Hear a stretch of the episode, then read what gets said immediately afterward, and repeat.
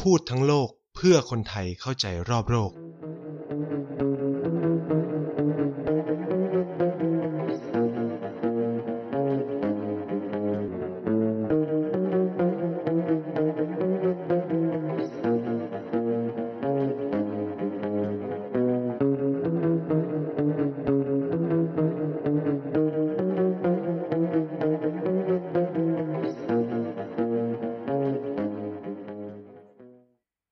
วัสดีครับ กลับมาพบกันอีกแล้วนะครับ กับรายการพูดทั้งโลกรายการในเครือของ TPD Podcast แล้วก็พบกับไนท์เช่นเคยนะครับ ทุกวันเสาร์แบบนี้เนาะไม่ว่าใครจะฟังวันไหนก็ตามหรือเวลาใดก็ตามนะครับ ก็จะมาเจอกันในทุกๆสัปดาห์นะครับ ทาง TPD Podcast ของเรา สัปดาห์ที่แล้วก็มีเกสนะอย่างที่เคยบอกไปว่าทุกเดือนเนี่ยจะพยายามหาเกสมาคุยนะครับ ซึ่งครั้งที่แล้วก็คุยกันเกี่ยวกับเรื่องของสวิตเซอร์แลนด์นะครับกับวิทวงการวิทยาศาสตร์เนาะซึ่งก็อาจจะแปลกหูแปลกตานะแปลกหูแปลกตาสำหรับใครหลายคนที่แบบเออฟังพูดทั้งโลกส่วนใหญ่ก็จะเป็นแนวแนวสังคมศาสตร์เศรษฐกิจการเมืองอะไรเงี้ยออรอบที่แล้วนี่คือฉีกสุดเลยก็คือเป็นเกี่ยวกับวงการวิทยาศาสตร์ ซึ่ง เป็นความสนใจจริงๆ เป็นความสนใจของผมมาก ๆ เหมือนกันนะ คือผมชอบฟังอะไรเกี่ยวกับวิทยาศาสตร์มาก ๆ แล้วก็เอ่อสเต็มเนี่ยมันเป็นอะไรที่เอ่อโลกเรากำลังเคลื่อนไปนะครับ แล้วคือด้วยความที่ผมเนี่ยก็มีเพื่อนอยู่ในสายวิทยาศาสตร์ วิศวกรรมศาสตร์เนี่ยค่อนข้างเยอะเนาะด้วยความที่ในช่วงเรียนมัธยมปลายเนี่ยก็คือเรียนวิทย์คณิตนะครับ แล้วก็เพื่อนส่วนใหญ่ก็ แน่นอนนะครับ ก็ไปเรียนทางสายวิทยาศาสตร์ วิศวกรรมศาสตร์ หรือสายพวกไบโอเอ่อสายการแพทย์ทั้งหลายใช่ไหมก็ก็ทำให้มีเพื่อนอยู่ในแวดวงนั้นค่อนข้างเยอะเนาะนอกจากเพื่อนมหาลัยที่จะอยู่ในสายสังคมศาสตร์นะครับ ก็จะเป็นเพื่อนกลุ่มนี้ก็รอบที่แล้วก็ชวนเพื่อนที่สนิทเลยสนิทมากก็คือเรียนด้วยกันมาตั้งแต่แบบปฐมอะคุณผู้ฟังจะมีชีวิตหนึ่งจะมีสักกี่คนเนาะที่ที่จะเรียนกับเรามา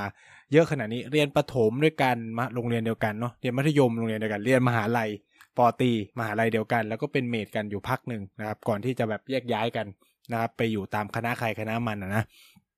ก็หวังว่าสัปดาห์ที่แล้วก็น่าจะพาคุณผู้ฟังหลาย ๆ คนไปเปิดหูเปิดตามองวงการวิทยาศาสตร์ว่าเป็นยังไงบ้างเนาะแล้วก็ที่สวิตเซอร์แลนด์เนี่ยเขาจัดการโควิดยังไงเขาสนับสนุนคนเรื่อง วิทยาศาสตร์ยังไง แล้วจริง ๆ มันเป็นอะไรที่ตลกมากเลยนะคือ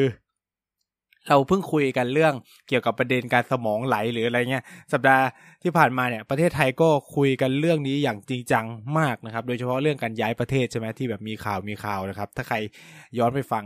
ใครที่ยังไม่ได้ฟังเทปนั้นเนี่ยก็จะได้ประเด็นเผื่อใครสนใจอยากจะย้ายประเทศไปอยู่สวิตเซอร์แลนด์เนี่ยก็คุณลังก็ได้บอกช่องทางไว้พอสมควรเหมือนกันนะครับ อ่า สัปดาห์นี้ผมจะไม่ได้มาพูดกันเรื่องย้ายประเทศหรืออะไรอย่างนี้เนาะแต่ว่าจะเอาประเด็นที่กำลังเป็นที่ถกเถียงกัน แล้วก็ผมว่ามันมีความสำคัญมากต่อภูมิพื้นภูมิภาคเอเชียแปซิฟิกเลยนั่นก็คือ CPTPP นะครับ CPTPP ที่มันกลับมาอีกแล้ว ต้องบอกว่ามันกลับมาอีกแล้วนะครับ หลังจากที่มันเงียบไปพอสมควรหลังจากที่เออเขาเรียกว่า เอ่อ FTA Watch ซึ่งเป็นกลุ่ม NGO นะที่ติดตามเรื่องการเขาเรียกว่าการทำ FTA ของประเทศไทยหรือ Free Trade Agreement เนี่ยหรือข้อตกลงการค้าเสรีของประเทศไทยเนี่ยก็เปิดจั่วประเด็นขึ้นมาว่าเนี่ยประเทศเอ่อเขาเรียกว่ารัฐบาลเนี่ยมีวาระซ่อนเล้นนะเอา CPTPP เข้าไปในที่ประชุมแล้วก็จะตัดสินใจแล้วนู่นนี่นั่นเป็นข่าวใหญ่โตมาก ซึ่งตนจนถึงวันนี้ก็ก็บอกเลยว่ามันไม่ใช่เป็นความจริงจริง ๆ คือเขา คณะศึกษาซึ่งเป็นคณะกรรมาการของรัฐสภาเนี่ยเขาต้องการขอเวลาเพิ่มในการศึกษานะครับ ไม่ใช่เป็นการยื่นวาระเพื่ออนุมัตินะอันนี้ก็บอกตรงนี้ให้เคลียร์ก่อน CPTPP คือคืออะไร ถ้าเป็นภาษาอังกฤษตัวเต็มมันคือ Comprehensive and Progressive Agreement for Trans-Pacific Partnership มันคือหุ้นส่วน ข้อข้อตกลงว่าด้วยความก้าวหน้าแล้วก็เขาเรียกว่าอะไร มันเป็นหุ้นส่วนทางเศรษฐกิจในพื้นภูมิภาค Trans-Pacific นั่นแหละอะปัจจุบันเนี่ยมีสมาชิกด้วยกัน 11 ประเทศนะครับ ก็คือออสเตรเลียบรูไนแคนาดา ชิลี ญี่ปุ่นนะครับ มาเลเซีย เม็กซิโก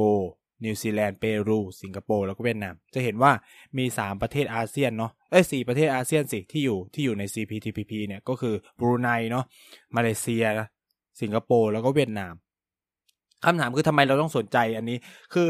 แล้วทำไมผมถึงอยากพูด ประเด็นนี้คืออยากจะบอกว่ามันเกิดจากความความรู้สึกที่ว่าทำไมคนไทยเนี่ย ถึงเชื่ออะไรง่ายเกินทำไมถึงโดนมานิพูเลตได้ง่ายมาก ๆ ขนาดนี้อะไรเงี้ย คือผมตกใจกับการแชร์ข้อมูลข่าวสารเรื่อง no CPTPP anti CPTPP ทั้งหลายในในในโลกโซเชียลมีเดียใน โดยเฉพาะใน Facebook หรือใน Twitter เนี่ย ผมก็ตกใจมาก เพราะจำนวนมากเป็นเพื่อนผมที่เออ ก็เรียนรัฐศาสตร์มาด้วยกัน ซึ่งถูกสอนว่าก่อนจะเชื่ออะไรเนี่ยต้องหาข้อมูลนะนู่นนี่นั่นอะไรเงี้ย หลายประเด็นเนี่ยผมช็อกและผมงงมากว่าทำไมคนถึงเชื่อ เช่นเรื่อง ไอ้เรื่องข้าวคุกกะเปียคือแบบจากราคาเท่าไหร่นะสี่สิบกว่าหรือห้าสิบกว่าจะกลายเป็นร้อยี่สิบข้าวของจะแพงขึ้นเกษตรกรจะไม่สามารถเก็บเมล็ดพันธุ์พืชได้นายทุนได้ประโยชน์นู่นนี่นั่น วันเนี้ย ป้าหมายหลักๆนะคือผมอะ่ะไม่ได้จะมาบอกว่าเราควรเข้าหรือไม่ควรเข้า แต่ว่าเรามาเริ่มที่จุดว่าเฮ้ยอะไรมันคือข้อเท็จจริงกันก่อน อันไหนจริง อันไหนไม่จริงคือ จะค่อยๆมาแตะทีละประเด็นว่าเฮ้ยอันที่ทุกคนเห็นเป็นอินโฟกราฟิกอะ อันไหนมันมันมันไม่จริงเลย อันไหนมันแบบปลอมนี่คือ ผมจะพยายามมาแก้ให้เห็นว่า ในความเป็นจริงแล้วมันเป็นอย่างนี้นะหนึ่งสองสามสี่อะไรเงี้ยคือต้องพูดอย่างนี้ว่า free trade agreement ทั้งหลายเนี่ย มันมีข้อดีข้อเสีย มันมี trade bargain อยู่แล้ว คือ มันมีคนได้แล้วมันต้องมีคนเสียเป็นธรรมดานะครับ เป็นธรรมดามากๆทุก ข้อตกลงการค้าเสรีมันเป็นแบบนี้ มันไม่มีทางที่แบบใครมันจะได้ทั้งหมดหรอก อยู่ที่ว่าใครจะได้ใครจะเสียเนาะเอ่อซึ่งอยู่ที่ว่าเราจะมองเรื่องพวกนี้เป็นโอกาสเป็นกับดัก หรือจะเป็นความท้าทายหรืออะไรอยู่ที่มองเนาะส่วนตัวต้องพูดว่า ผมเป็นสาย ที่ค่อนข้างเปิดรับเนาะในเรื่องข้อตกลงการค้าเสรี ผมว่ามันคือเป้าหมายในการพัฒนาชาติในอนาคตอะ่ะ คือหนึ่งมันเพิ่มแรงเขาเรียกศักยภาพทางการแข่งขัน แต่ถามว่า CPTPP เนี่ย มันยังจำเป็นต้องมีการศึกษาอีกเยอะเลย คือโดยโปรเซสปกตินะ กว่าจะเข้า Free Trade Agreement แต่ละอันเนี่ย ใช้เวลาไม่ต่ำกว่า 5 ปีนะครับ นี่เราเพิ่งเริ่มไม่นานนี่เองคือแบบ มันมีทั้งหมด 12 เฟสด้วยกันมั้งกว่าจะเข้าไปถึงกว่าจะไปคุยนู่นเนี่ยเราเนี่ยยังอยู่ในเฟสประมาณ 1 2 3 อยู่เลย ที่แบบคุยกันในประเทศก่อนนะครับ ว่าจะเอาหรือไม่เอาหลังจากนั้นก็ถ้าเอาก็ถึงจะไปเริ่มโปรเซสเจรจากับอีพาคีทั้ง 11 ประเทศอีกรอบหนึ่งเนาะคือต้องพูดอย่างนี้ว่าที่ Cppp อะมันเป็นปัญหา เยอะๆ แตกต่างจากข้อตกลงการค้าเสรีที่เราเพิ่งเข้าไป หลาย ๆ ประเทศที่เออผมไม่แน่ใจนะจำเออที่เราเพิ่งเข้าไปตอนนั้นที่ร่วมกับอาเซียน แล้วก็มีจีนมีหลายประเทศอะ อืม ที่อินเดียถอนตัวเนาะผมจำชื่อภาษาอังกฤษแบบแม่นๆไม่ได้เดี๋ยวเดี๋ยวเดี๋ยวจะหาให้ เราจะเอามาอธิบายอีกทีเนาะแต่ว่าคือทำไม CPTPP ถึงต่างออกไปเนาะคือประเด็นที่คนคอนเซิร์นมาก ๆ คือ เอ่อ UPROF เนาะ UPROF เนี่ย หรือจริงๆ ชื่อภาษาอังกฤษเต็มๆ มันคือ The International Union for the Protection of New Varieties of Plants นะครับ หรือ UPOV UPOV 1991 มันเป็นสนธิสัญญาว่าด้วยการคุ้มครองพันธุ์พืชใหม่ เนาะ ซึ่งมันถูกเอามาแปลความ เนาะ ในประเด็นเรื่องสิทธิในตัวพันธุ์พืช ว่าเนี่ยเกษตรกรนะ จะไม่สามารถเอาพืชเก่ามาปลูกได้ พืชพันธุ์พื้นเมืองจะถูกฮุบ ถูกนายทุนเอาไปจดทะเบียน เราจะต้องเสียเปรียบต้องซื้อนู่นนี่นั่น อยากบอกว่า ผิด นี่เป็นเฟกเป็นเฟกมากๆ คือผมอธิบายอย่างนี้นะ u prop ชื่อมันตรงตัวมากเลยนะ new varieties of plants หมายความว่าอะไร หมายความว่ามันต้องเป็นพันธุ์ใหม่ใช่ไหม และการจะเกิดพันธุ์ใหม่คืออะไร คือการที่มันต้องเอาไปทำกระบวนการทางวิทยาศาสตร์ ตัดต่อพันธุกรรมบลาบลาบาว่ากันไปนะครับ ผมจะยกตัวอย่างง่ายๆ สมมุติเรามีพันธุ์พืชพื้นเมือง X เนาะพันธุ์พืชพื้นเมือง X คำถามว่า u prof บังคับใช้กับ X ไหมคำตอบคือไม่ X พันธุ์พืช X เนี่ยยังถูก ปลูกไปได้ เก็บไปได้ จะเอาไปทำบ้าบรอคอแตกอะไรก็ได้ ในประเทศเราเนาะแต่ u p r o p เนี่ย จะคุ้มครองเมื่อมีบริษัทหรือมีสถาบันวิจัย หรือหน่วยงานราชการเอา X ไปทำกระบวนการทางวิทยาศาสตร์บางอย่าง และเกิดเป็น X1 ขึ้นมา เนี่ย u p r o f จะคุ้มครอง X1 นั่นหมายความว่าคายเจ้าของลิขสิทธิ์ X1 คือ u p r o f มันคือการคุ้มครองลิขสิทธิ์ของผู้พัฒนาพันธุ์พืช ผมขอย้ำผู้พัฒนาพันธุ์พืชเนาะ X1 ที่ถูกพัฒนาขึ้นมาจะกลายเป็นลิขสิทธิ์ของสมมตินาย A เป็นคนพัฒนาก็เป็นลิขสิทธิ์ของนาย A นาย A จะกำหนดอะไรกับลิขสิทธิ์ของ X1 ก็ได้ เช่น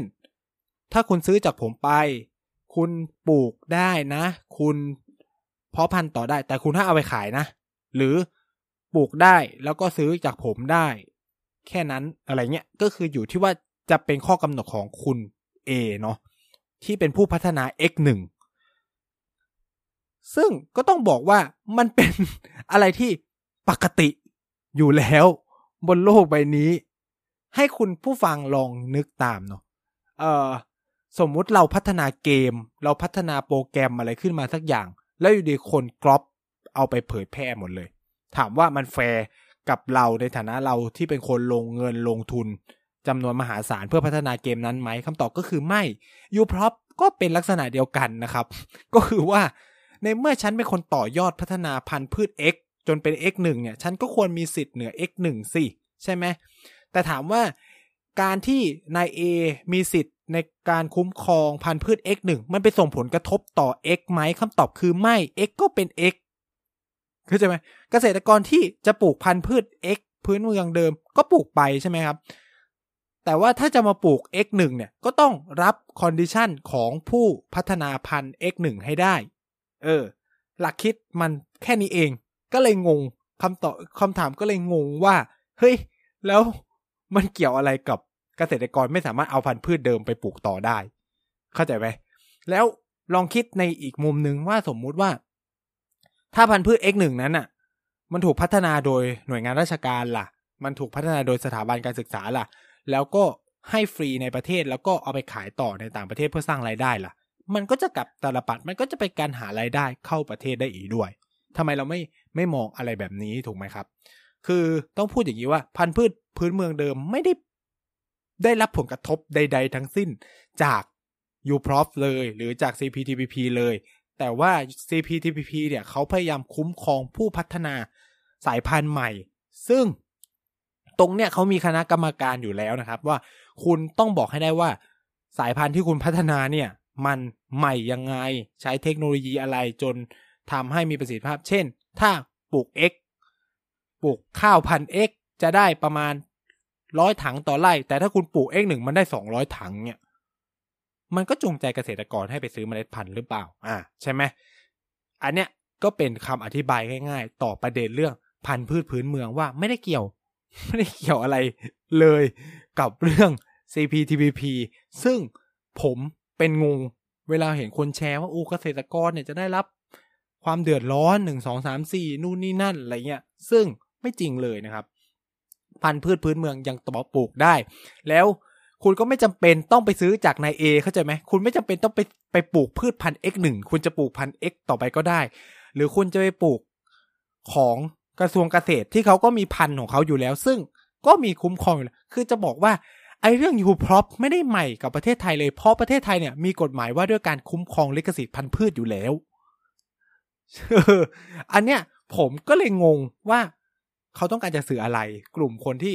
ใช้ประเด็นนี้อะนะเขาต้องการคือคือคือ โอเคแหละ การจะชักจูงให้คน ไม่ไม่เอากับ CPTPP เนี่ยก็ต้องทำให้เห็นว่า เออ มันมีผลร้ายอย่างงู้นี้ แต่ว่าสังคมมันควรขับเคลื่อนด้วยความรู้อะมันควรขับเคลื่อนด้วยข้อเท็จจริงอะไรเงี้ย ซึ่งตรงเนี้ยผมว่า มันควรอธิบายกันให้ชัดเจนว่า AU Prof เนี่ยมันไม่ได้มีผลต่อพันธุ์พืชมือเนี่ยคือ คือผมว่ามันเป็นความเข้าใจผิดเลยไม่รู้นะ หรือความตั้งใจหรือเปล่า ไม่รู้คือพันธุ์พืชพื้นเมืองสามารถถูกเอาไปพัฒนาต่อยอดได้ มันเป็นหลักปกติอยู่แล้ว มันเป็นหลักปกติอยู่แล้ว ใช่ไหมในการพัฒนาวิจัยคือมันมันจะไม่มีพันธุ์พืชหนึ่งแล้วมันจะไปพัฒนาเป็น x 1 x 2 x 3 x 4ได้ยังไงใช่ไหมล่ะ คือ ยูพร็อพเนี่ยพยายามคุ้มครอง x 1 x 2 x 3 x 4แต่ไม่ได้บังคับใช้กับ x ย้ำนะ เออ ชัดเจน ประเด็นต่อมาคือเรื่อง ไฟฟ้าแพง ซึ่งอันเนี้ยงง งงจริงจัง คือมีคนเขียนว่าจะไม่สามารถคุ้มครองราคาค่าไฟเพื่อแข่งขันได้อีกแล้ว ซึ่งก็ไม่จริง คือถ้าอย่างนั้นเวียดนามมาเลเซีย สิงคโปร์บูไนต้องประสบปัญหาแล้ว เพราะเขาเข้าไปแล้ว ใช่ไหม คือมันไม่เกี่ยวอะไรกับเรื่องไฟฟ้าเลย ซึ่งอันเนี้ยผมงงมาก กับเรื่องอีกประเด็นหนึ่งคือเรื่องของจะราคาแพงขึ้นเนี่ย เป็นอะไรที่มันตลกมากนะ ผมพูดจริงๆ คือโดยหลักคือถ้าโดยหลักคิดอะ free trade agreement มันคือการที่ เราจะเข้าถึงของราคาถูกที่มีคุณภาพจากต่างประเทศ คุณคุณผู้ฟังฟังตามกันนะ คือข้อตกลงการค้าเขตเรียมันคือความพยายามในการลดกำแพงภาษีระหว่างกัน เพื่อที่จะเข้าถึงสินค้าจากประเทศภาคีอะในราคาที่มันถูกลงเพราะเมื่อมันคุณไม่มีภาษีศุลกากร ไม่มีภาษีระหว่างกันของมันก็ถูกลงโดยอัตโนมัติใช่ไหมมันก็เลยเป็นงงว่า แล้วของจะแพงยังไง คือ คือคำอธิบายเนาะที่กลุ่มคนที่บอกว่าของจะราคาแพงก็จะย้อนกลับไปที่ว่า เนี่ยพอคนเกษตรกรต้องซื้อพันธุ์พืช จากต่างชาติใช่ไหมที่พัฒนานู่นนั่นก็ต้องซื้อของในราคาที่แพงขึ้นซื้อซื้อวัตถุเออซื้อพันธุ์พืชแพงขึ้น พอมาเพาะปลูกก็แพงขึ้น ราคาสินค้าเกษตรก็แพงขึ้นคำถามผมคือ ก็นำเข้าดิถูกไหมคือ ซึ่งมันไม่จริงไง คือ ก็ย้อนกลับไปที่คำอธิบายแรกว่า มันไม่จริงว่าเกษตรกรต้องไปซื้อ พันธุ์พืช จากตัวผู้ผลิต หรือต่างชาติเท่านั้นที่เป็นพันธุ์พืชที่จะถูกเอาไปพัฒนา มันไม่จริง คุณก็ปลูกอันเดิมของคุณไป ฉะนั้นถามว่าถ้าเราปลูกอันเดิมใช้เทคโนโลยีแบบเดิมนู่นนี่นั่น แล้ว วัตถุดิบทางการเกษตรจะราคาแพงขึ้นยังไง ไม่ นะครับ แต่ CPTPP อะมันมีข้อคือข้อตกลงการค้าเสรีอะมันมีมิติที่สำคัญคือ คุณจะเข้าถึงของในราคาถูกขึ้น ผมยกตัวอย่างง่ายๆเลย ทุกวันนี้ทุกคน enjoy กับการกินเนื้อวัวออสเตรเลียในราคานี้บุฟเฟต์ได้ยังไงคำตอบก็คือข้อตกลงการค้าเสรีเพราะคุณไม่มีกำแพงภาษีเรื่องเนื้อวัวเรื่องอะไรเงี้ย ใช่ไหม ของที่เข้ามาก็จะถูกเป็นปกติครับ ก็เลยงงไง ก็เลยงงว่า เอ้า แล้วผัดกะเพราแล้วข้าวก็ปิจะราคาขึ้นทำไม โอเค หมูสมมุตินะ ว่าหมูในราคาในประเทศไทยราคาแพงก็นำเข้าจากออสเตรเลียดิที่มันอาจจะถูกกว่าเข้าใจไหมคือคือ ผมมาก่อนนั้นเหมือนเราเคยได้มีโอกาสคุยกับกันเนาะในเรื่องที่ญี่ปุ่นอะเกี่ยวกับญี่ปุ่นอะว่าเนื้อที่ญี่ปุ่นอะเนื้อที่ถูกคือเนื้อออสเตรเลียเนาะที่เรา ที่คนส่วนใหญ่กินกันในราคาถูกคือเนื้อออสเตรเลีย แต่เนื้อที่ราคาแพงคือเนื้อของญี่ปุ่นเอง เห็นไหมก็คือก็คือว่ามันไม่จำเป็น คือมันไม่จำเป็นว่าของจะแพงขึ้น เพราะว่าคุณสามารถไปนำเข้าวัตถุดิบจากอีสิบเอ็ดประเทศที่มันจะเข้าภาคีกับเราได้ ซึ่งมันมีอีกหลายประเทศที่รอเข้าอยู่ฟิลิปปินส์เอ่ยหลายประเทศเอ่ยก็รอเข้าอยู่ ก็เลยงงว่าเอ้าแล้วของจะแพงยังไงในเมื่อนำเข้าของจากต่างประเทศราคาถูกขึ้น เออ อันเนี้ยต้อง ต้องอธิบายกันให้เคลียร์เนาะว่าข้อกล่าวอ้างที่เขาอธิบายเรื่อง no CPTPP เนี่ย มันเป็นจริงมากน้อยแค่ไหนอะ่ะ คือพอผมไปอ่านแล้วผมก็จะแบบ เฮ้ย แล้วก่อนหน้านี้ พวกกูกินชาบูอะ กินเนื้อออสเตรเลียราคาถูกอะ แล้วของมันราคาแพงขึ้นยังไงวะ ถ้าเข้าแบบข้อตกลงการค้าเสรีที่มันใหญ่ขึ้นขนาดเนี้ย เออ อืม อันนี้ก็ต้องเข้าใจกันในมิตินี้ก่อนเนาะ แล้วอีกอย่างหนึ่งก็ต้องคือก็คือว่า คนจะกลัวเรื่องประเด็นลิขสิทธิ์นู่นนี่นั่นใช่ไหมคือ ต้องพูดอย่างนี้ แล้วแต่มองเนาะคือว่า เราจะยังอยากเป็นประเทศที่ไม่คุ้มครองเรื่องลิขสิทธิ์กันจริง ๆหรอ เออ อันนี้ต้องตอบให้ชัด คือคุณจะชอบดูหนังเถื่อน จะชอบดูเล่นเกมเถื่อน จะเล่นอย่างเงี้ย โอเคจริงเหรอ คือทำไมไม่มองว่า ถ้าวันหนึ่งประเทศเราเป็นประเทศที่พัฒคือวิจัยและพัฒนาจนได้ลิขสิทธิ์มาเยอะแยะมากมายอะ แล้วเจอแบบเรียวกันอะ คุณจะรู้สึกยังไง เข้าใจไหมคือเรื่องลิขสิทธิ์เป็นอะไรที่ถกเถียงกันได้เลยนะถกเถียงกันได้จริง ๆ คือแต่ในมุมมองของผมอะผมไม่สนับสนุนเนาะคือผมคิดรู้สึกว่าเฮ้ยคนที่เขาพัฒนาเขาลงทุนลงแรงมาตั้งเยอะอะทำไมเขาต้องมาเจออะไรแบบนี้กับการที่อยู่ดีก็ก๊อปไป อยู่ดีก็ก๊อปไปนู่นก๊อปไปนี่ โดยที่แบบไม่เสียอะไรเลย คนพวกนี้ไม่เสียอะไรเลย ในขณะที่คนที่คิดอะคิดแทบตายเข้าใจปะคือหลักคิดในประเด็นลิขสิทธิ์ยังไงก็ยังมีความสำคัญต่อคน โดยเฉพาะคนที่ทำสายวิจัยและพัฒนา มันมันเป็นสิ่งที่สำคัญอยู่แล้ว แล้วก็เป็นสิ่งที่ค่อนข้างจำเป็นเนาะ กว่าเราจะคิดค้นเทคนิควิธีการกระบวนการนู่นนั่น แล้ว อันเนี้ยมันเปิดโอกาสให้ให้มันมีการคุ้มครอง คือ พูดอย่างนี้ว่า กลุ่มต่อต้าน ก็แน่นอนผมเข้าใจได้ เพราะว่าเขาก็ต้องนำเสนอด้านลบทุกอย่างแต่ว่ามันต้องคุยกันให้รอบด้านอะ คืออย่างที่ผมพูดอะเออสิ่งที่กลุ่มต่อต้านอาจจะบอกก็คือมันคือเนี่ย คือมุมลบเนาะที่ที่จะจะเสียคือกลุ่มคนที่จะเสียซึ่งในจำนวนมากเลย มันเป็นความเท็จอะอย่างที่ผมเล่าไปเรื่องพันธุ์พืชใช่ไหมเรื่องประเด็นอาหารราคาแพงขึ้น ซึ่ง ไม่จริง อะ มาต่อเรื่อง CL ยา ผมว่าอันเนี้ยเป็นสิ่งที่สิ่งเดียวเลยมั้งที่กลุ่มผู้ไม่เอาไม่สนับสนุน CPTPP อะพูดได้ถูกนั่นคือเรื่องว่าเราอาจจะเสียสิทธิ์เรื่อง CL ยาที่มันจะทำให้การผลิตยาบางตัวของเรามีราคาสูงขึ้น เพราะเราจะเสียสิทธิ์ไงเราผลิตเองไม่ได้เนี่ยเพราะเราต้องไปยอมรับลิขสิทธิ์ใช่ไหมล่ะเป็นของต่างประเทศนู่นนี่นั่นเออ อันเนี้ยแหละ ความจริง ที่มันควรถูกขยาย คือปัญหาคือไปเจาะเรื่องเกษตรกรนู่นเนี่ยแล้วแล้วมันไม่จริงอะเออในเรื่อง CL ยาเนี่ยมันจริงคือต้องยอมรับ เพราะว่ามันก็ต้องแลกอะ่ะ คือถามว่า ในตัวมันเองเนี่ยเออเราจะเสียก็คือแน่นอนประเด็นเรื่อง CL ยาเนาะมันจะมียาหลายตัวในบัญชีที่ เราก็แอบลักไก่ผลิตเองเพราะว่าเราใช้สิทธิ์ CL คือผมก็ไม่ได้เชี่ยวชาญในประเด็นเรื่องนี้เท่าไหร่นะมันเป็นกฎหมายทรัพย์สินทางปัญญาเนาะคือน่าจะหมายถึงว่าขอสิทธิ์เพื่อผลิตเองโดยที่ไม่ต้องนำเข้ามั้งอะไรประมาณเนี้ยซึ่งจริงๆมันแอบผิดผิดมันเป็นข้ออืมอาจจะเป็นข้อยกเว้นบางอย่างให้ในกรณีทำให้ยารักษาต่างๆ มาลงมาเลงหรืออะไรเงี้ยราคาถูกกว่าปกติ อืม ขอย้ำแบบนี้เนาะอันเนี้ยเราอาจจะคือหลายฝ่ายก็มองว่าโดยเฉพาะฝ่ายทางองค์การเภสัชอะไรเงี้ยจะมองว่าเราจะเสียสิทธิ์ตรงนี้ ซึ่งมันจะเป็นมันจะส่งผลต่อระบบสาธารณสุขของประเทศไทยนะครับ ซึ่ง อันนี้ debatable เนาะผมก็ได้ไปอ่านอาร์ติเคิลของ CPTPP ข้อ 18.6เขาเขียนไว้น่าสนใจมาก ข้อ 18.6a นะ เอ่อต้องบอกว่าข้อที่ 18.6 เนี่ย เขาจะพูดถึง understanding regarding certain public health measure เนาะก็จะเป็นพูดเกี่ยวกับเรื่องสาธารณสุข อ่า 16 18.6a เขียนไว้ว่า the obligations of this chapter do not and choose not prevent a party from taking measure to protect public health ก็คือบอกว่า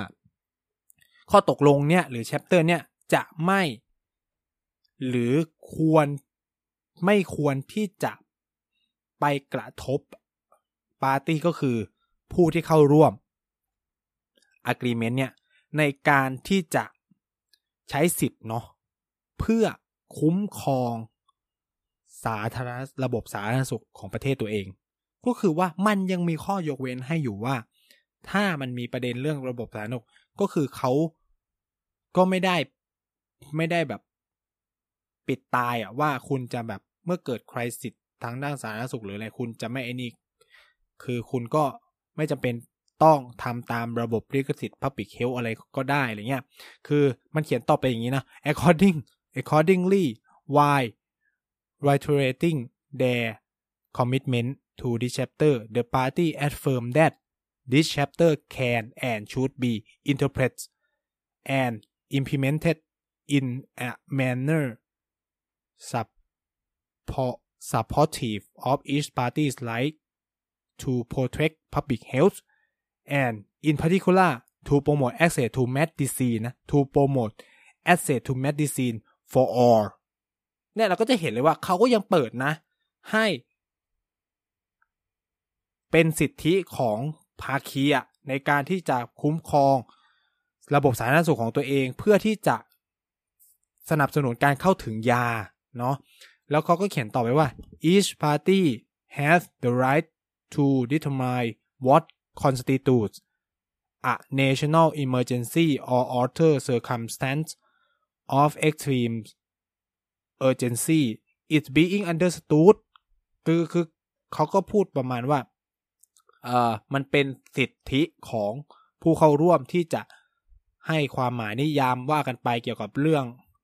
emergency หรืออะไรเงี้ย หรือสถานการณ์ฉุกเฉินแห่งชาตินู่นนี่นั่นอะไรเงี้ย ซึ่งเขาก็เขียนว่า it being understood that public health crisis มันเป็นที่เข้าใจได้เนาะว่าวิกฤตสาธารณสุขเนี่ยมา including those related relating to HIV and AIDS tuberculosis อันนี้ผมไม่แน่ใจมันคืออะไร malaria and other epidemic อะไรเงี้ย can represent a national emergency or other circumstance of extreme urgency เนาะเนี่ยก็จะบอกว่าเขาก็ยังเปิดโอกาสนะ ในมิตินี้ แต่ว่าต้องไปดูในเชิงลึกว่ามันจะควบคุมยาเบาหวาน ยาความดันยาอะไรเงี้ย หรือเปล่านะครับ อันเนี้ยเออ ยังต้องถกเถียง ซึ่งอย่างที่บอกมันใช้เวลาอีกเยอะ มันมีผู้มีส่วนได้ส่วนเสียอีกเยอะนะครับ แต่ถามว่า อีกประเด็นหนึ่งคือเรื่องจัดซื้อจัดจ้างเนาะอันเนี้ยผมบอกเลยว่าอยู่ที่มอง จริงการจัดซื้อจัดจ้าง ภาครัฐเนี่ยอยู่ที่มองคือ ถ้าคุณเป็นสาย protectionism ซึ่งผมตลก ผมจะแอบแปลกใจมากมันเกิดในกลุ่มคนที่มีแนวคิดแบบเสรีนิยม ถ้าคุณเป็นสาย protectionism คุณจะไม่เห็นดีงามกับ CPTPP ในเรื่องจัดซื้อจัดจ้างภาครัฐ เพราะการจัดคือถ้าคุณเข้าร่วม CPTPP หมายความว่าเวลาจัดซื้อจัดจ้างภาครัฐเนี่ย รัฐบาลไทยจะต้องอนุญาตให้ บริษัทเอกชนในเครือของ CPTPP ทั้งหมดเข้าร่วมประมูลได้ด้วยในโครงการต่างๆของรัฐ นั่นหมายความว่า จากแต่ก่อนมันถูกผูกขาดโดยกลุ่มทุน รับเหมาก่อสร้างในประเทศไทยเท่านั้นใช่ไหม ตอนนี้คือว่ามันกลายเป็นกลุ่มทุนจาก 11 ประเทศ ถ้าคุณอยู่ในกลุ่มทุนไทย คุณก็จะบอกว่า ไม่เอาอะไม่โอเค ฉันไม่เอาด้วย เพราะแน่นอนคุณเสียสิทธิ์นี่ จากจากการที่คุณประมูลกันอยู่แค่ไม่กี่คนในประเทศ กลายว่าคุณต้องไปแข่งกับ11 ประเทศที่มีเทคโนโลยีเยอะกว่าคุณแน่นอน มันมีออสเตรเลีย มีสิงคโปร์ มีนู่นมีนี่อะ เทคโนโลยีดีกว่า เพอเพอด้วยเทคโนโลยีที่ดีกว่า ต้นทุนก็อาจจะต่ำกว่าด้วย ซึ่งมันมีโอกาสทำให้กลุ่มทุนข้างนอกชนะการประมูล ใช่ไหม แต่ถามว่า แล้วในมิติของผู้บริโภค หมายถึงในมิติของเราเราล่ะ ไม่ดีกว่าเหรอ ได้ใช้ของดีที่มีคุณภาพในราคาถูก อะอันนี้ต้องช่างเอานะต้องช่างเอานะกับคุณจะอยู่แบบเดิม อยู่แบบเดิมคือ ก็จะมีบริษัทเนี่ยชอนอทออตลอทอชอกอช่อเนี่ยมันก็จะมีอยู่ไม่กี่บริษัทที่จะรับกะเงินเขาเรียกว่ารับงานประมูลภาครัฐใหญ่ ๆ แล้วก็วนกันอยู่ตรงเนี้ยแล้วก็เป็นเจ้าสัว แบบเนี้ย เออ นี่คือเรื่องของการประมูลภาครัฐ อยู่ที่มอง อันนี้ผมไม่ไม่ไม่ตัดสินเนาะว่าคุณจะมองแบบไหนแล้วแต่เลยนะครับ เป็นสิทธิ์เป็นสิทธิ์ที่เราจะมอง แต่ถามว่าในมุมของผู้บริโภคอะ คนทั่วไปแบบเราๆเนี่ย แน่นอนหนึ่งคือ เราได้สิทธิ์ในการเข้าถึงสินค้าราคาถูก ปฏิเสธไม่ได้ อันนี้คือปฏิเสธไม่ได้ คือใครจะพูดยังไงก็ช่างเราในฐานะ คนทั่วไป คุณจะได้กินซูชิ ปลาเซลปลาแซลมอน หรือนมวัวออสเตรเลียในราคาถูกวายออสเตรเลียในราคาถูกลงอย่างแน่นอนนะครับ ของนำเข้าจากประเทศในกลุ่ม 11 ทั้ง 11 ประเทศเนี่ย จะถูกลงแบบทันหูทันตาเลย เพราะกำแพงภาษีจะไม่มีนี่ สินค้าบริการที่ได้ก็จะดีขึ้นด้วย เพราะว่าคุณได้รับของถูก และจากประเทศที่มีความเชี่ยวชาญในการผลิตในเรื่องนั้นๆ อือฮึแต่ว่าแน่นอนครับ ผู้บริโภคได้ แต่ว่าในมุมผู้ผลิต ก็จะต้องเผชิญกับการแข่งขันที่มากขึ้น ซึ่งอันเนี้ยก็ต้องไปช่างใจกันเอานะ ว่าจะยังไงนะครับ คือผมส่วนตัวไม่รู้สิ มองว่า เราจะปกป้องตลาดภายในประเทศ ไปได้สักแค่ไหนอะ่ะ เออ ถ้าไม่เกิดการแข่งขันเลย มันก็มันก็ไม่ไม่มีการพัฒนาหรือเปล่า คือพูดอย่างนี้เนาะคือพอมันไม่มีการแข่งขันมันก็เหมือนแบบค้าปีกค้าส่งค้าอะไรทั้งหลายในไทยอะมันถูกครองโดยบริษัทบางบริษัทอยู่ตอนเนี้ยพอมันไม่เกิดการแข่งขันที่เกิดขึ้นคือเขามีอำนาจในการกำหนดราคา ซึ่งเนี่ยเป็นความที่น่ากลัวและเลวร้ายที่สุดนะครับ คือผมคิดว่าการเข้าเขตการค้าเสรีพวกเนี้ยมันทำให้ เราต้องปรับตัวเนาะผู้ค้าผู้อะไรเออโอเคแหละหลายคนก็จะบอกว่ามึงไม่ได้เป็นคนขายนี่มึงไม่ได้เป็นคนผลิตเนี่ยมึงไม่ได้เจอปัญหาแบบนี้เองจ้ะเนี่ยแต่ก็ต้องยอมรับคือหนึ่งคุณก็จะนำเข้าแมชชีในราคาที่ถูกลง คุณก็จะได้อัปเกรดระบบการผลิตใหม่ ๆ ใช่ไหมซึ่งก็เป็นความมันเป็นคืออย่างที่บอกครับ มันเป็นสิ่งที่ต้องแลกอยู่แล้ว ถ้าจะเข้าร่วม CPTPP ซึ่งต้องช่างกันเอานะ คือ ในกระบวนการพวกเนี้ยเขาก็ต้องหาลือกับหลายฝ่ายแหละสภาอุดสภาหอการค้าเนาะองค์การเภสัชสภาเกษตรกรนู่นนี่นั่นว่ากันไปเนาะเขาก็ก็ก็จะเป็นอะไรที่จะไม่ต้องมาหาลือ แต่ว่าสิ่งที่ผมอธิบายเนี่ยก็จะบอกว่าเนี่ยมันเป็นข้อดีเนาะข้อดีคือผู้บริโภคจะได้หนึ่งสองสามสี่เนาะข้อเสียก็อย่างที่บอกผู้ผลิตก็จะเผชิญหนึ่งสองสามสี่เอ่อซึ่งเอาจริงผมเคยพูดไปแล้วในเรื่องสินค้าจีนมันบุกตลาดไทยอะ่ะ เนี่ยมันเป็นคอนเซปต์เดียวกันเลย ใช่ไหมคือ concept มันอันเดียวกันเลยครับ คุณฟัง ก็เนี่ยอย่างที่เห็นอะ ก็คือคุณก็ได้ช็อปเสี่ยวมี่ราคาถูกนำเข้าสินค้าจากจีนราคาถูกแต่มันจะเปลี่ยนไปก็คือคุณนำเข้าสินค้าจากสิงคโปร์ราคาถูกสินค้าจากออสเตรเลียราคาถูกจากแคนาดาราคาถูกนู่นนี่นั่น เออ มันก็แลกมาด้วยอุตสาหกรรมในประเทศ ก็ต้องปรับตัวอย่างรุนแรงเหมือนกัน เพื่อจะแข่งขันกับของราคาถูกนั้นที่จะเข้ามาใน ประเทศเนาะแต่ว่าถ้าพวกเชนร้านอาหารล่ะ หมายถึงว่าเชนร้านอาหารบุฟเฟ่นู่นนี่นั่นหูนำเข้า เนื้อวัวออสเตรเลียได้ราคาถูกลง คุณก็จะกินบุฟเฟ่ได้ราคาถูกลงไปอีกนะ จากเนื้อใช่ไหมจากหมูสามเก้าเก้าเนื้อห้าเก้าเก้าก็จะเหลือเนื้อสี่เก้าเก้าก็ได้นะก็ไม่แน่นะครับ ก็อยู่ที่จะมองเนาะแล้วก็ในมุมหนึ่งผมรู้สึกว่า CPP มันเปิดมันช่วยส่งเสริมการยกระดับระบบแรงงานไทยด้วย เพราะว่า มันบังคับให้ชาติภาคีเนี่ยเขาเรียกว่าอะไรต้องมีกฎหมายที่ให้แรงงานต่างด้าว มีสาภาพแรงงานเป็นของตัวเองได้ ฉะนั้นก็คือกฎหมายพวกนี้มันจะไปคุ้มครองพวกแรงงานต่างชาติทั้งหลายเนาะไม่ว่าคนพม่าเขมรไม่ว่าชาติไหน ให้มีสาภาพแรงงานเพื่อเรียกร้องสิทธิของตัวเองได้มากยิ่งขึ้น ซึ่งเนี่ยมันเป็นเรื่องมยุษยธรรมที่ประเทศไทยมันยังไม่มีนะครับ ก็ก็จะช่วยในตรงนี้เพิ่มขึ้นมา ด้วยเนาะอันเนี้ยก็จะเป็นมิติในประเด็นเกี่ยวกับ CPTPP ที่ ผมคิดว่ามันควรพูดทั้งสองสองด้าน เราอย่าพึ่ง เขาเรียกว่าเชื่อ เชื่อตามที่ เนี่ยเห็นอินโฟกราฟิก แล้วก็วูวูวูวูวูวูเชื่อกันไปเลยนะครับ แต่ว่า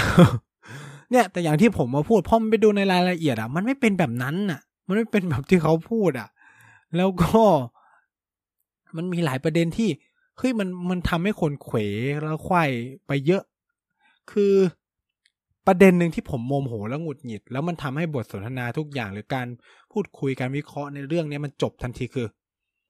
ข้อตกลงนี้มันขายชาติ จบเลยพูดคำนี้พูดทุกอย่างจบเลยคำว่าขายชาติเนี่ยมันไม่ได้มีการมาช่างและ cost benefit analysis ไม่ได้มาช่างแล้ว ใครได้ใครเสียอะไรอะคือขายชาติคือจบเลย มันลบล้วนๆ นะคือบางคนจบคำว่าขายชาติแล้วมาเริ่มที่ว่า ใครได้ใครเสีย เราพร้อมหรือเรายังไม่พร้อม คือผมเนี่ยอยากเปลี่ยนเนาะคือถ้าใครตามทวิตเตอร์คือตอนเนี้ยทุกคนมันอยู่ที่ว่าเข้าหรือไม่เข้าเอาหรือไม่เอาทำไมเราไม่เปลี่ยนคำถามมาถามว่า เราพร้อมหรือเรายังไม่พร้อม เพราะอะไรรู้ไหมครับคุณผู้ฟัง เพราะ ไทยไม่สามารถหลีกเลี่ยงการเข้าข้อตกลงการค้าเสรีได้ ถ้าคุณยังถ้าคุณยังเป็นประเทศกำลังพัฒนาอยู่ แล้วถ้าคุณยังอยากพัฒนาอยู่ และถ้าคุณยังอยากแข่งขันได้อยู่ คุณหลีกเลี่ยงข้อตกลงการค้าเสรีไม่ได้ เพราะ ทุกวันนี้ข้อตกลงการค้าเสรี ในชาติอาเซียนที่มีขนาดเศรษฐกิจพอๆกับไทยเนี่ย แล้วเป็นประเทศกำลังพัฒนาเนี่ย ไทยสู้เวียดนามไม่ได้แล้ว คนหลายคนเนี่ย ผมเนี่ยก็จะเป็นงงเนาะกับเนี่ยคนที่ไม่เอา CPP แล้วก็จะแบบโอ้ดูเนี่ย เวียดนามพัฒนาไปไกลแล้วไปดูด้วยว่า เวียดนามมีข้อตกลงการค้าเสรีเยอะขนาดไหน เวลาเราอ่านเขาโอ้โหปีนี้เวียดนามมีการเข้าไปลงทุนเยอะแยะมากมาย ต้องมองด้วยว่าทำไมคนถึงเข้าไปลงทุนในเวียดนามแม้กระทั่งกลุ่มทุนไทยนะยังเข้าไปลงทุนในเวียดนาม เพราะว่าเวียดนามเนี่ย มีข้อตกลงการค้าเสรีกับหลายชาติมาก แล้วเขาเป็นประเทศแรก ๆ ที่เข้า TPP TPP คือชื่อเก่า CPTP นะ ตั้งแต่ปี 2008 เลยคุยตั้งแต่ปี 2008 เลยมันเป็นประเทศแรก ๆ ที่คุยเลยอะถามว่าถ้าคุณเป็นนักลงทุน คุณจะมาลงทุนในประเทศไทยทำไม ในเมื่อศักยภาพของเวียดนามใกล้ๆกับไทยแล้วตอนเนี้ยแล้วดันมีเขตการค้าเสรี เยอะกว่า นั่นหมายความว่า ถ้าคุณไปผลิตที่เวียดนาม คุณส่งของไปขายในประเทศเครือสมาชิก CPTPP หรือประเทศที่เวียดนามลงข้อตกลงการค้าเสรีด้วยแล้วเนี่ย คุณไม่เจอกำแพงภาษี พอคุณไม่เจอกำแพงภาษี ของที่คุณผลิตก็จะเป็นราคาทุนหรือถูกแล้วก็แข่งขันได้ในประเทศ นั้นๆ เข้าใจไหมแต่ถ้าคุณมาผลิตในไทย คุณเจอกำแพงภาษี เพราะเพราะไทยไม่มีข้อตกลงการค้าเสรีกับอย่างสหรัฐอเมริกาไม่มีใช่ไหม จะไปตีตลาดสหรัฐก็เจอกำแพงภาษี โดยเฉพาะในยุคของทรัมป์อะไรเงี้ยก็จะเห็นชัดเลย ซึ่งเวียดนามไม่เจอสิ่งเหล่านี้ แม้กระทั่งจีนอะรู้จีนก็ยังหนีไปลงทุนในเวียดนาม เพื่อจะเลี่ยง trade war ก็คือเลี่ยง trade war กับสหรัฐใช่ไหมในเมื่อสหรัฐตั้งกำแพงภาษีจีนกูก็ไปลงทุนในเวียดนาม ผลิตในเวียดนามแล้วก็ส่งไปส่งไปสหรัฐ นี่คือหลักคิดเวลานักลงทุนเขาลงทุน ถามว่า ถ้าบ้านเราไม่เข้าการค้าเสรีเอาอะไรไปแข่ง เอาอะไรไปดึงดูดนักลงทุน ถามจริงๆ มีอะไร แรงงานทักษะหรอ จริงหรอ คือเวลาคนเห็นว่า เออมันมีการย้ายโรงงานการผลิตนู่นนี่นั่นเนี่ย เหตุผลปัจจัยหนึ่งเลย คือ ไทยไม่มีศักยภาพในการแข่งขันทางการค้า จากเรื่องเนี่ยส่วนหนึ่งเลยเทรดการค้าเสรี เขตการค้าเสรีที่เราข้อตกลงการค้าเสรีที่เราไม่มีกับหลาย ๆ ชาติที่มันเป็นประเทศผู้นำเข้าสินค้ารายใหญ่สหรัฐอเมริกาเอยอะไรเงี้ยไม่มีจะเอาอะไรไปสู้เออเข้าใจไหมคือเนี่ย คือปัญหามาก ๆ เวลาเราคุยกันเรื่องพวกนี้ว่า คืออย่างที่ผมบอกอะมันควรคุยกันที่ว่าเราพร้อมหรือเรายังไม่พร้อม ถ้ายังไม่พร้อมก็เร่งทำให้พร้อม เพื่อที่จะสามารถเข้าไปแล้วไม่โดนเขาเอาเปรียบ คือ จะบอกว่าผมสนับสนุนเรื่องการเข้าก็ได้ แต่ผมไม่ได้สนับสนุนการเข้าแบบสเปะสปะเลยเข้าโดยไม่ได้ดูเลยว่าแบ็กกราวตัวเองเป็นยังไงนะครับเราจะเข้าในลักษณะที่ว่าเราพร้อมแล้วแบ็กทางกฎหมายเราพร้อมทุกอย่าง เข้ามาไม่โดนเขาเอาเปรียบ เข้ามาไม่เสียเปรียบแน่นอนอะไรเงี้ย ดักไว้ทุกทาง ก่อนแล้วเพื่อคุ้ม โอเค เพื่อช่วยเหลือก็คือวางทุกแผน สมมุติเข้าก็ต้องวางมาตรการเยียวยาคนที่จะได้รับผลกระทบ นี่คือสิ่งที่ต้องทำใช่ไหม ควบคู่กันไป เดินคู่กันไปนะครับ ไม่ใช่มาแบบ มา คือตอนเนี้ยมันแบบอะสมมุติผมถามกลับกลุ่มคนที่ no CPTP นะ ถ้าไม่เข้าไม่มีคนเข้ามาลงทุน จะเอาอะไรดึงดูดการลงทุน ถ้าไม่เข้า แล้วเราเสียสิทธิประโยชน์หลาย ๆ สิ่งหลาย ๆ อย่างอย่างที่บอกไป คุณจะเยียวยายังไง เออ เข้าใจไหมคืออย่างสมมุติเนาะ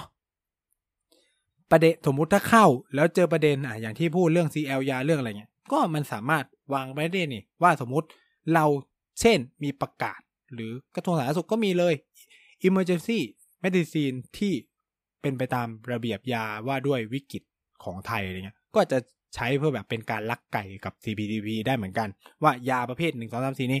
จะอยู่ในยาสถานการณ์ฉุกเฉินของประเทศ ซึ่งมันก็จะเข้าข้อ 18.6a ใช่ไหมล่ะ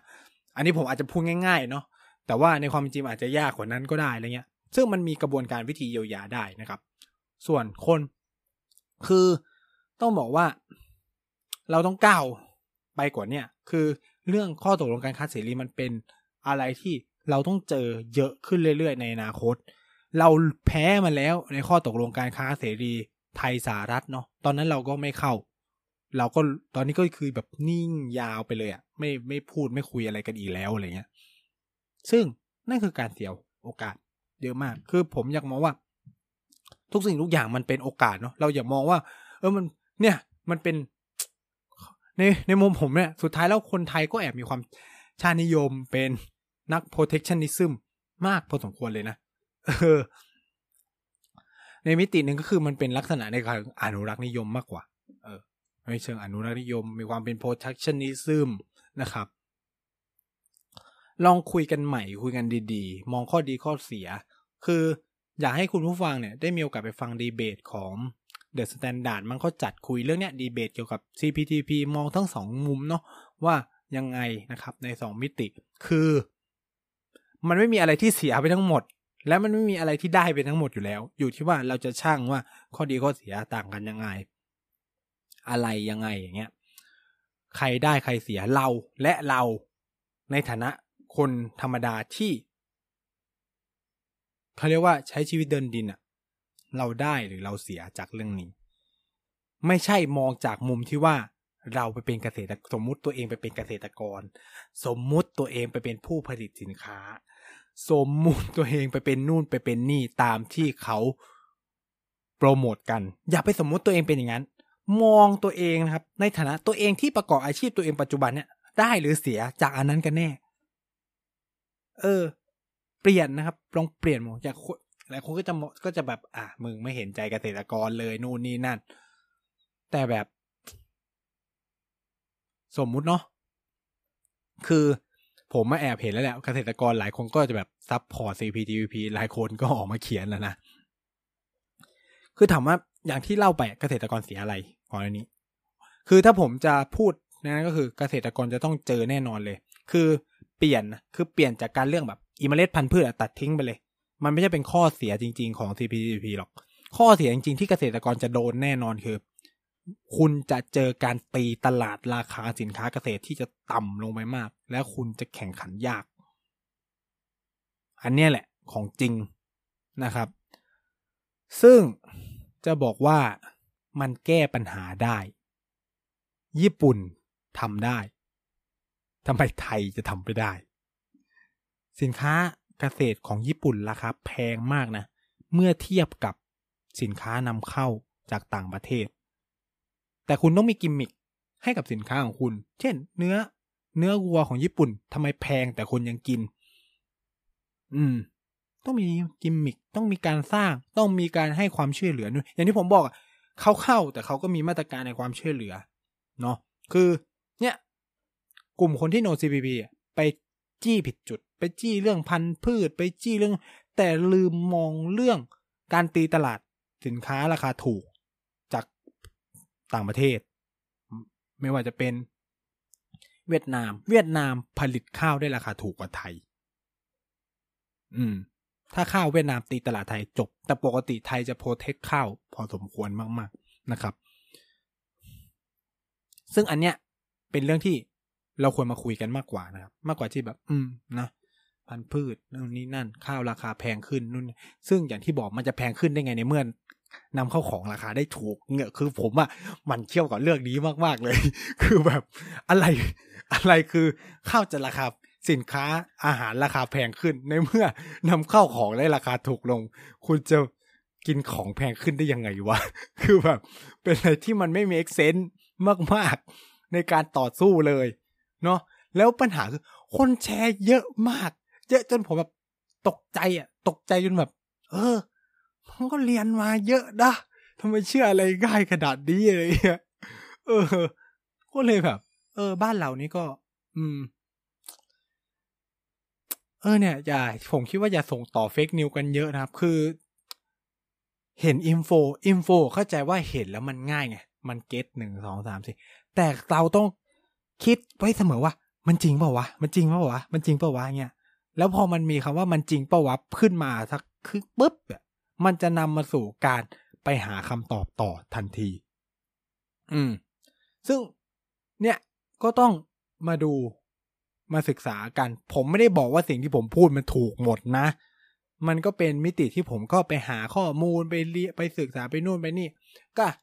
ก็ debatable นะ คืออย่างที่บอกอะเราไม่ได้มาเพื่อ จะสนับสนุนว่า ไทยยังไงอะไรยังไง แต่ว่าอย่างที่พูดไปแล้วอะทุกอย่างมันมีข้อดีข้อเสีย มันมีโอกาส มันมีความท้าทายในเรื่องนี้เหมือนกัน ซึ่งต้องชั่งน้ำหนัก ชั่งน้ำหนัก ถ้าจะเข้าจะมีมาตรการเยียวยา คนที่จะเสียประโยชน์ยังไง และถ้าจะไม่เข้าจะเยียวยาคนที่เสียประโยชน์ยังไง ด้วยเหมือนกัน ไม่ใช่ไม่เข้าแล้ว ก็บอกไม่มีอะไร คือไม่เข้าแล้วคุณจะมีนโยบายมีแผนงานยังไง ที่จะดึงดูดนักลงทุน จะสร้างศักยภาพในการแข่งขันของประเทศ คุณจะเซ็น trade agreement แบบทวิภาคีไหมอะไรอย่างนี้ใช่ไหมก็แล้วแต่คือการเข้า CPP อะมันคือการแบบ คุณเซ็นครั้งเดียวปั้งได้สิบเอ็ด agreement เลยไง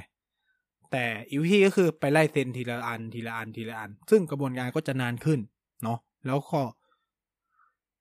แน่นอนอะ คือผมพูดงี้ว่า ที่เราทำอยู่ตอนนี้มัน เป็นขั้นแรก ๆ มาก ๆ อะ ขั้นแรก ๆ แบบขั้นศึกษาว่าไทยจะได้จะเสียอะไรอยู่เลยอะ แต่ว่าเนาะ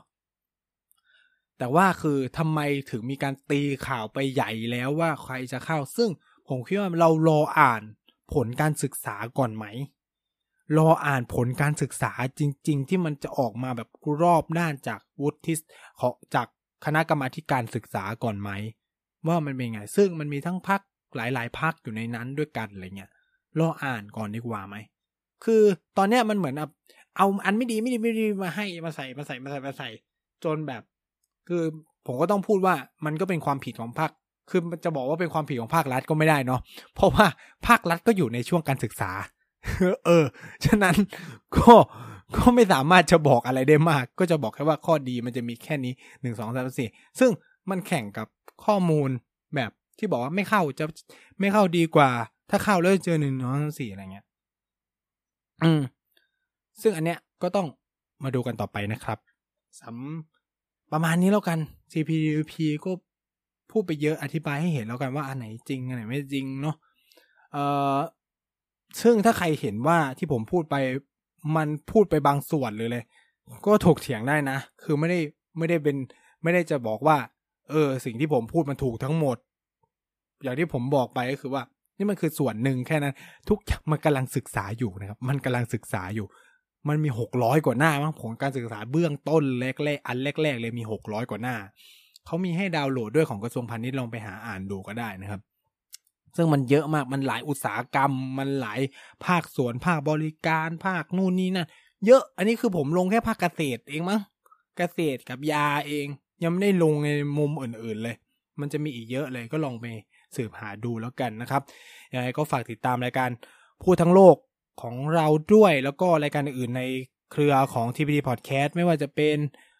Back for the Future นะครับ ช่วงนี้เรียกทีนก็งด ไปนะครับ ก็จะมีเกียร์กายก็สิบวันพฤหัส ผมก็จะไปจอยอยู่บ้างเป็นบาง